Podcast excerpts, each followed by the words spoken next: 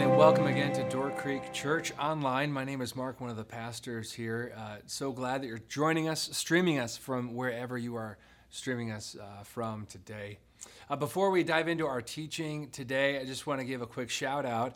Uh, for those of you that uh, give uh, here at Door Creek Church, thank you for your generosity. It's going to help so many families in need now, but also in the future. So, we are going to be uh, this weekend, actually, a team of volunteers uh, started with our garden, and they've been prepping it. Uh, this is entering into our 10th year of having a garden where we are able to, by God's grace, uh, just donate thousands of pounds of fresh produce every season to local food pantries. And hopefully, uh, this season, God willing, if God blesses this harvest, we'll actually cross the 50,000 pounds of fresh produce mark over our history of doing this. We just give God glory for that. I just want to give a quick shout out and let you rejoice in being a part of that good work here.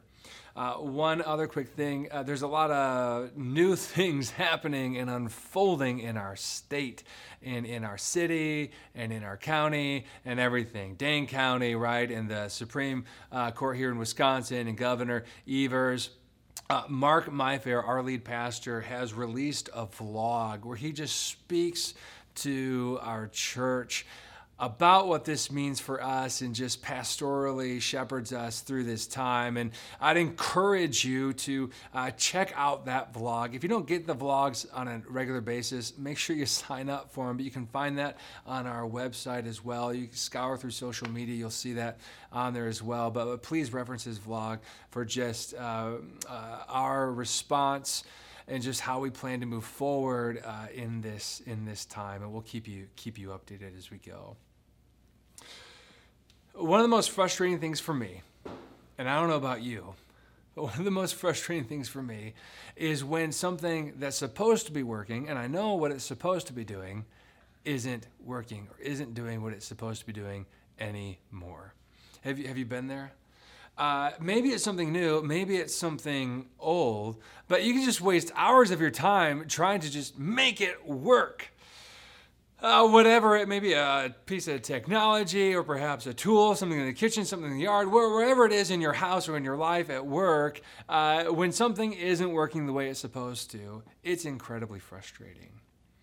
And what's even more frustrating is when it's completely out of your control. Perhaps it's in a relationship or your job or another circumstance. Maybe there's a health issue, but just a destructive force in and around your life that is completely out of your control. And we can actually find ourselves questioning our faith.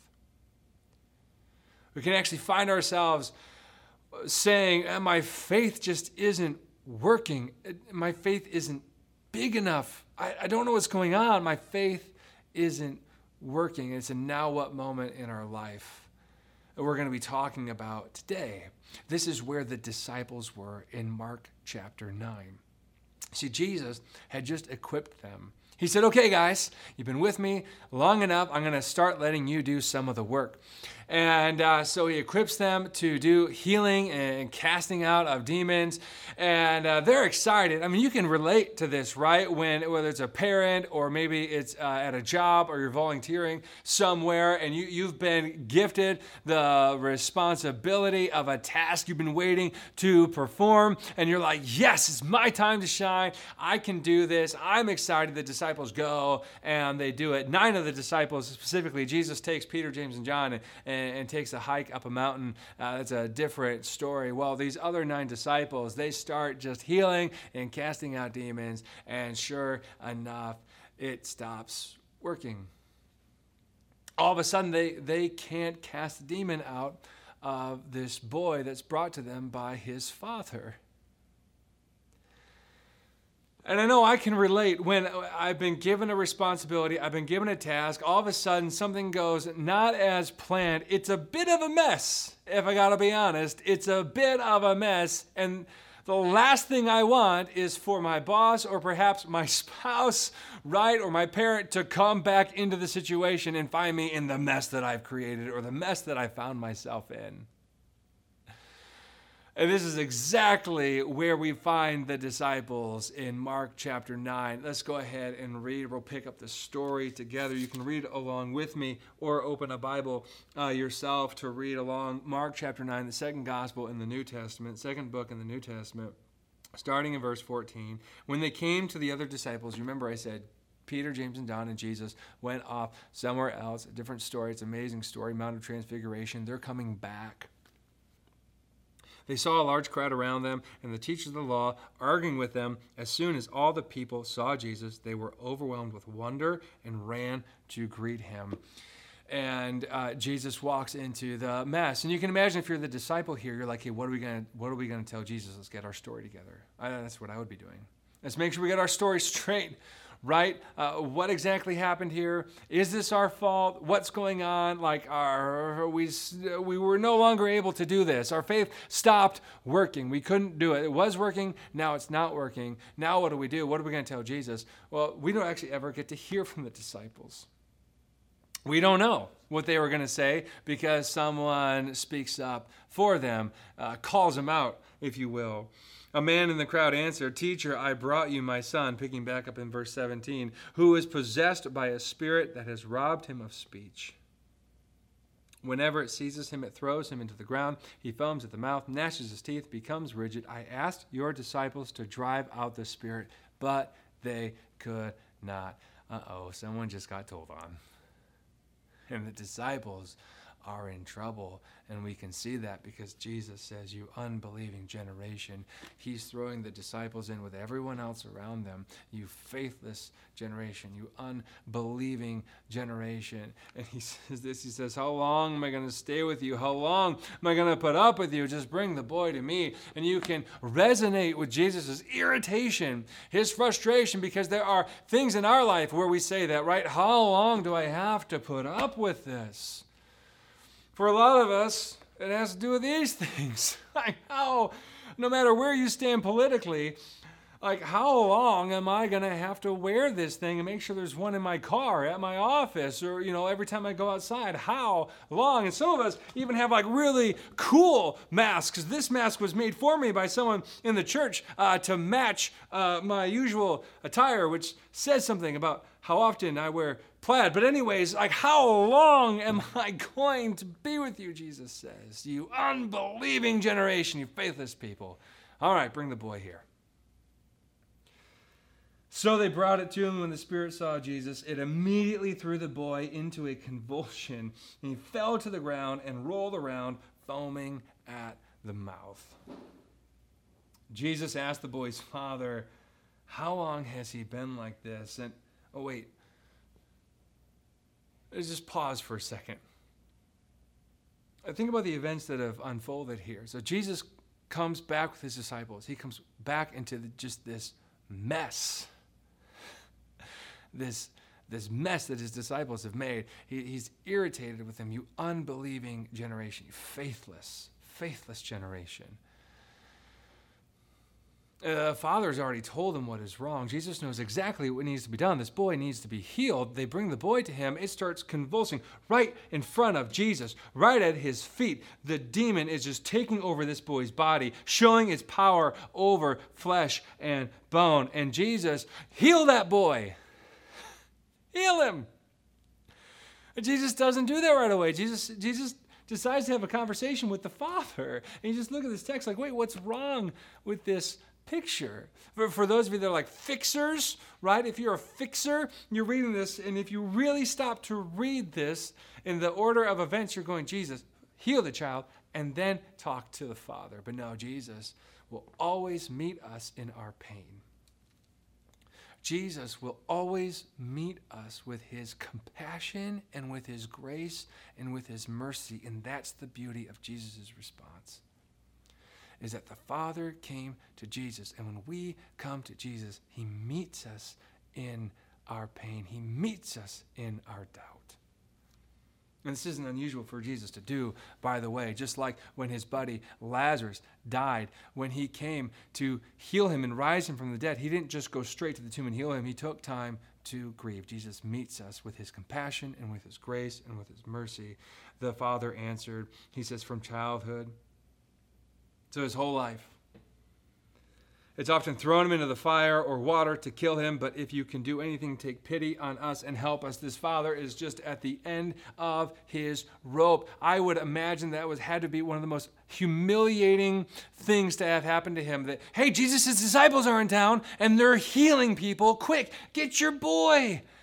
Come on, this is the day. Can you imagine the hope this father must have had? Uh, all the torment in his life, this destructive force, not just hurting his son, but infecting his life as well and his faith. And he brings it to the disciples, and the disciples can't get it done. The father's at the end of his rope. Who knows how old this boy actually is, how long this father has been just pursuing uh, healing for his son. And he just says, Look, he's been this way his entire life, Jesus. If you can do anything, take pity on us and help us. And Jesus' response is, Okay, I'll heal him. I am the Christ. I'll heal him. I have created everything. I'll heal him. No, that's not what Jesus said. He, he could have said that. In fact, we might have said that if we were Jesus in that situation. Thankfully, we're not. And thankfully, he didn't because he said this. He said, No, this isn't about me. This is about you.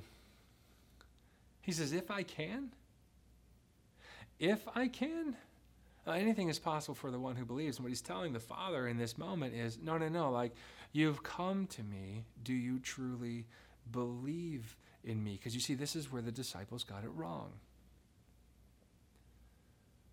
The disciples' faith started to become inward on what they were able to do. And Jesus is just calling this man out. Remember, he just said, You unbelieving generation. And this man said, If you can do anything, what do you mean, if I can? Jesus says, Anything's possible for the one who believes. Do you really believe that I can? And the Father's response is one of the most beautiful responses that we have in all of Scripture. He says this in verse 24 underline it or highlight it if you haven't yet in your Bible. Immediately the boy's father exclaimed, I do believe, help me overcome my unbelief. Or as the ESV, a different translation, puts it, I believe, help my unbelief. Jesus, I do believe you, but right now I'm full of doubts. This has been a really long road for us. And that, that was like pretty bad what just happened. Your guys, you know, they couldn't get it done. I, I believe you, but help my unbelief. I'm having, I'm having a hard time, Jesus. And that one phrase, I believe, help my unbelief, is what saving faith looks like. Jesus is, okay, I'll do this.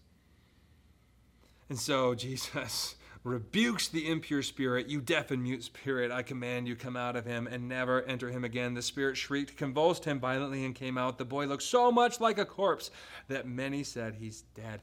And it's like this spirit who had been tormenting this child in front of Jesus, saying, I have the power over this child. And if you're going to cast me out, it's going to cost this child his life. Because these flesh and this bones, these bones, uh, they're mine. And the beauty is we have this immense foretaste of Jesus' power over death and how he's going to save us by dying on the cross when he shows us not only does he have the power to cast out the demon, not only does he have power over darkness in this world, whatever dark force might be in your life, he's bigger than that, but he's bigger than death itself. And he raises the boy up. It's just beautiful. It's just beautiful. And and then that's that's the end. And so they start walking away. And like we would, the disciples who've been in the picture the whole time, don't forget about the disciples who couldn't get it done. And Jesus said, You faithless generation, how long am I going to be with you? He heals this boy. They're walking away. What do they say? Probably we would say, Jesus, why couldn't we do it? What went wrong? What were we doing wrong, Jesus? Like, why, why couldn't we cast out this demon? Why couldn't we heal this boy? And the Gospel of Mark gives us this response from Jesus. He says, This kind can come out only by prayer. Only by prayer. Uh, there's a parallel account of this story in the Gospel of Matthew. It's found in Matthew 17. And we have more of Jesus' response to the disciples besides him saying, uh, only by prayer. He says this to the disciples in verse 20. He says, Because you have so little faith. Same story. Jesus is answering the disciples, you know, when they're asking, Why couldn't we do this? He says, Because you have so little faith. Like, guys, I just told you why. You faithless generation, you unbelieving generation. What do you mean? Uh, you have so little faith. But Jesus gives us even more. He says, I truly, I tell you, if you have faith as small as a mustard seed, you can say to this mountain, move from here to there, and it will move. Nothing will be impossible for you. Nothing will be impossible for you. That sounds like what Jesus was saying to the Father when he said, everything is possible for the one who believes. Jesus is telling them, you stopped relying on me. The object of your faith went from me to you when your faith stopped working, when your faith wasn't big enough for this moment, you turned inwards and this kind of self reliance kicked in and you just tried to get it done and you got nothing done. In fact, you made quite a big mess. And so, just two quick things what we can learn from this story when we have these now what moments in our life where we struggle with this question of well, my faith doesn't seem to be working. My faith's not working right now. Is, is it big enough? What's going on? Look at the two responses that were given the, the disciples response when their faith wasn't working and the father's response when jesus asked him do you do you really believe in me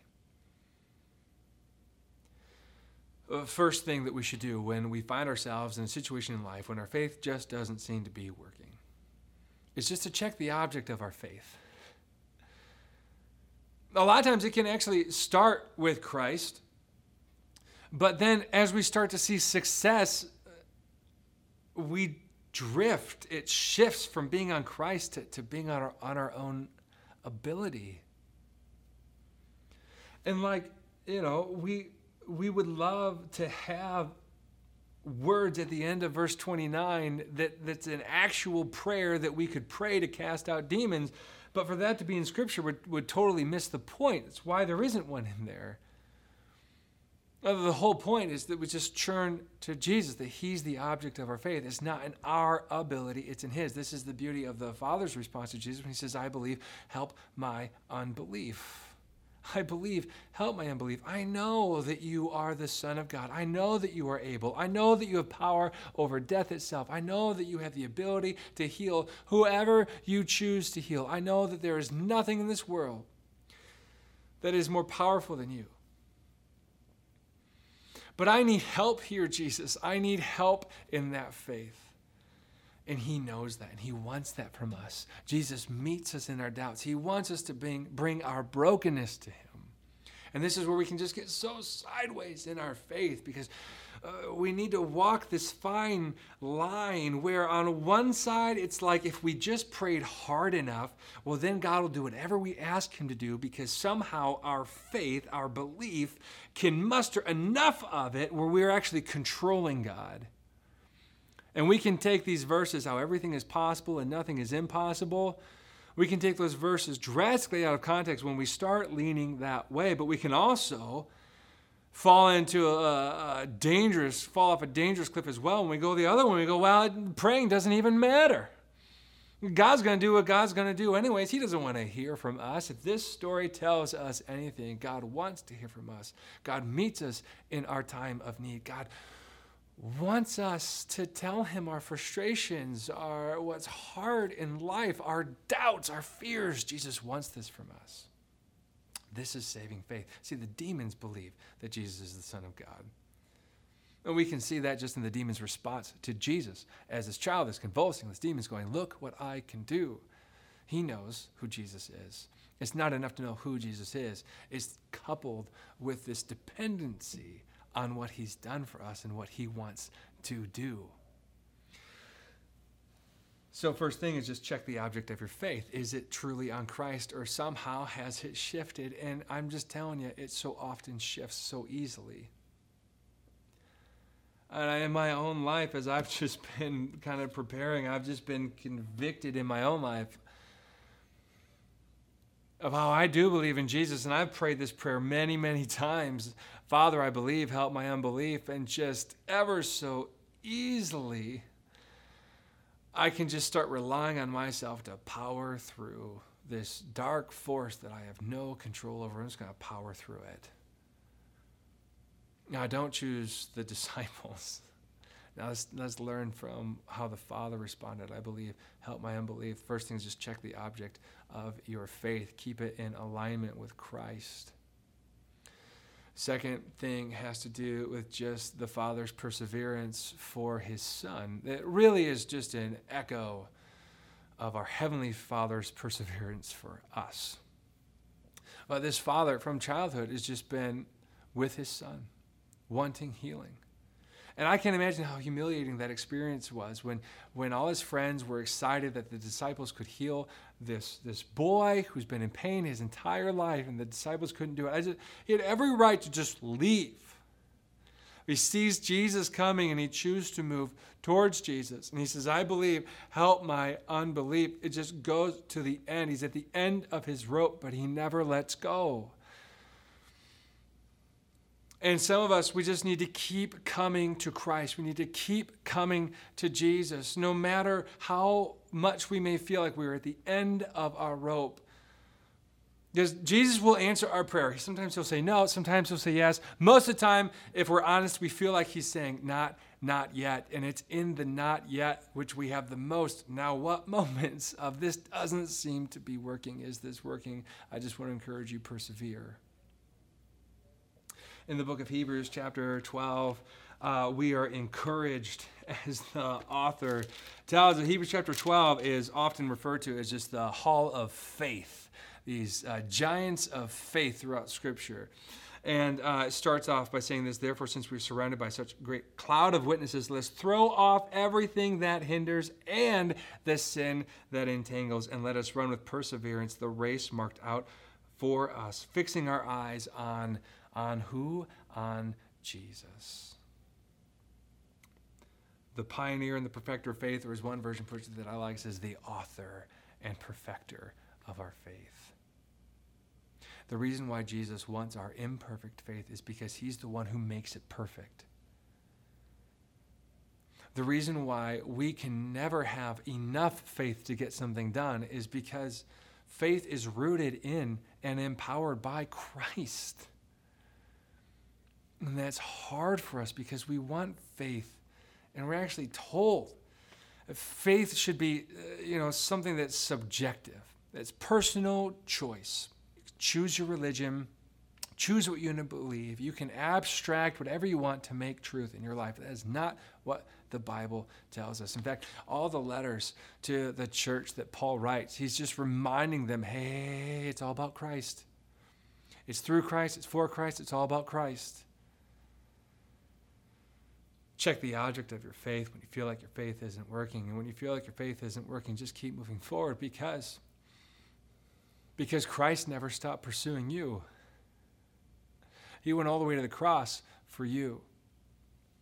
And some of us, we may never get the answer that we want, and that's not actually the point because it is in the process of just pursuing Christ, being more devoted to Christ, and coming to Him again and again and again, persistently through prayer. One of our values is uh, persistent prayer, continually devoting ourselves to pray.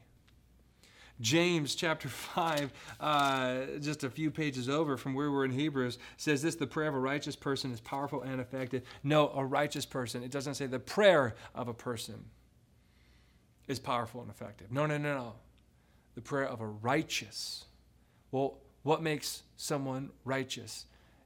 It is Christ. It is our saving faith in Christ. He is what makes us righteous. We can be powerful, we can be effective because of who we are in Christ, because of what He's done and what He can do for us. So, as we move forward, let's just let this prayer echo in our hearts, this response to the Father Father, help I believe, help my unbelief. Continually checking the object of our faith and aligning it back to Christ and just persevering in prayer, always coming back to Him.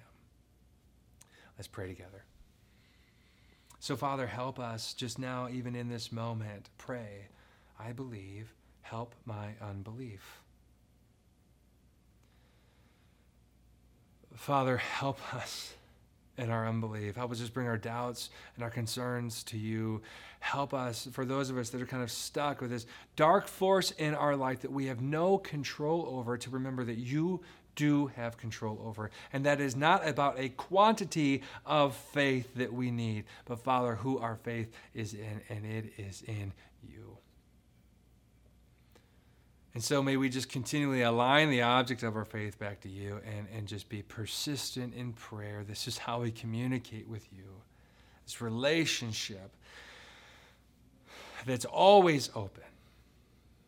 Thank you.